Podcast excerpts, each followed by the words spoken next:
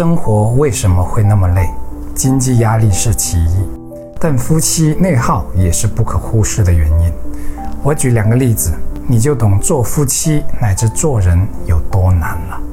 比如妻子在做家务，老公想帮忙，因为今天来客人了，家务有点多，老公呢内心戏是这样子的，帮的话怕自己会添乱，对方反而更嫌弃；不帮的话自己闲着也不好，而且对方可能更有意见。于是呢，终于想到了一个折中的方法，那就是问妻子要不要帮忙。妻子呢回了一句，你瞎的吗？还用问吗？接着你就一起帮忙分担一些家务，可因为自己不太熟悉，于是就问这个怎么弄，那个放哪里。接着对方很不耐烦地回了一句，怎么这么蠢啊，这还用问吗？或者干脆是，哎呀不用你帮了，真是帮倒忙。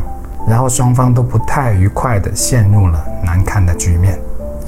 又或者老公回来晚了，老婆不知要不要问，为什么回来那么晚？不问的话好像不太关心对方，问嘛又怕对方不耐烦，或者感觉自己对他不信任。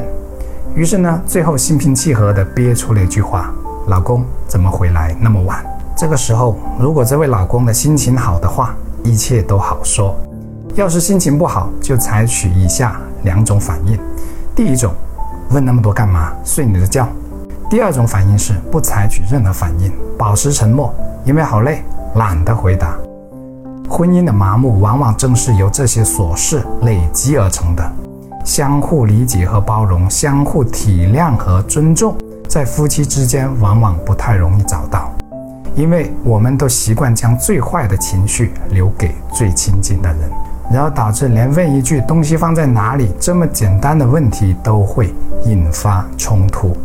日复一日重复的生活让很多人越来越失去耐心，两个人在一起生活久了，便充斥着各种情绪的对话乃至对抗。那所谓的爱情成了另一个世界的事情，取而代之的是鸡犬不宁、一地鸡毛的局面，很少能有人静下心来反思到底哪里出了问题。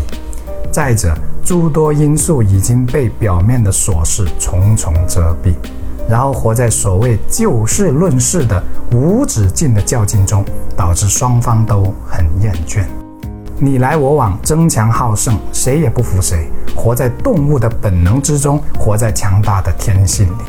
这是多少人的生活模式啊！原本一次认输，一次拥抱，一声对不起就能够解决的种种纠葛，竟然发展到恨不得对方能从此消失的地步。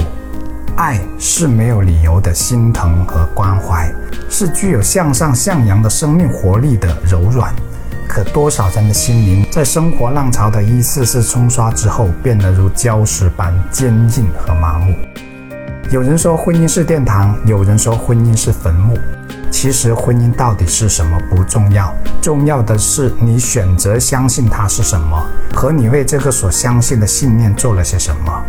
虽然人的一生会发生很多不愉快的事情，很多不如意的事情，但总体还是由每个人所相信的，也就是信念所决定的。我是谢明宇，欢迎每天晚上9点到11点来我的直播间，我们一起解惑人生。